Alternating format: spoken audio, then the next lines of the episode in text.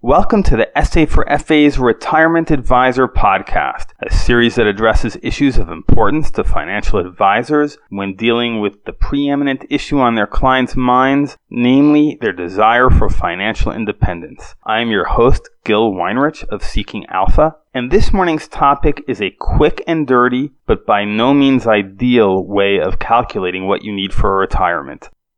If Americans are retiring at a rate of about 10,000 a day, probably some number close to that, who are 10 years their junior, are starting to think seriously about what their retirement number is. A best selling book over a decade ago was aimed at helping you calculate this precisely, but large figures like $1 million, while helpful as a savings goal, are nevertheless too abstract as a planning device because people live their whole lives based on a monthly income. That's really the number that will be most helpful for planning purposes. There are numerous rules of thumb that one can use to arrive at your monthly number and its corresponding savings goal. Here's one oversimplified methodology. Estimate your monthly housing expenditure in retirement. Since financial planners generally recommend housing should not exceed one third of your monthly budget, multiply your housing expense by three. Let's say you're a New Yorker who wants to move to a sunnier location with a bit of a New York feel. You identify Miami Beach as such a place because of its upscale vibe and are willing to downsize to a small living area to save on costs. According to rentcafe.com, an 836 square foot apartment will set you back $2,086 a month.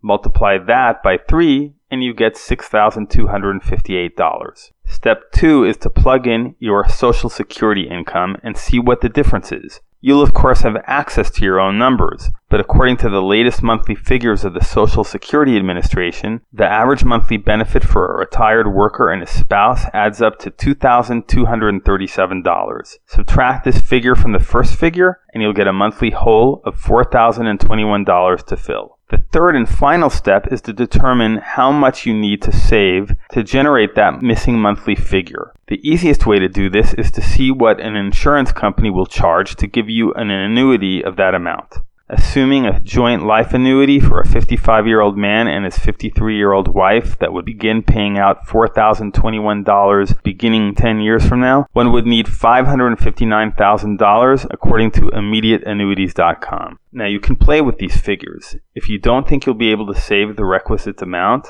maybe you'll figure on living in Miami rather than Miami Beach. I'll spare you all the steps I just went through but the reduced cost for a comparable place on the other side of Biscayne Bay will ultimately require savings of $408,000 or $151,000 less than Plan A.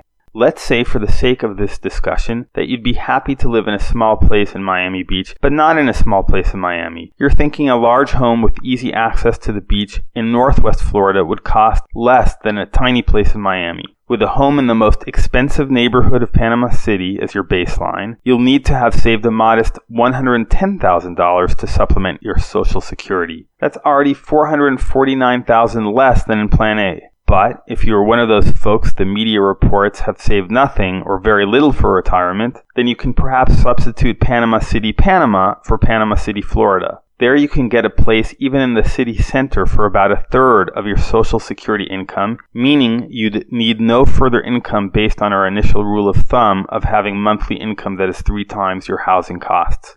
So, have we taken care of our 55 year old's retirement planning needs? Not at all. There's really a lot more to it, and we'll get into some of that, and specifically why financial advisors add tremendous value to this sort of planning in our next Retirement Advisor podcast.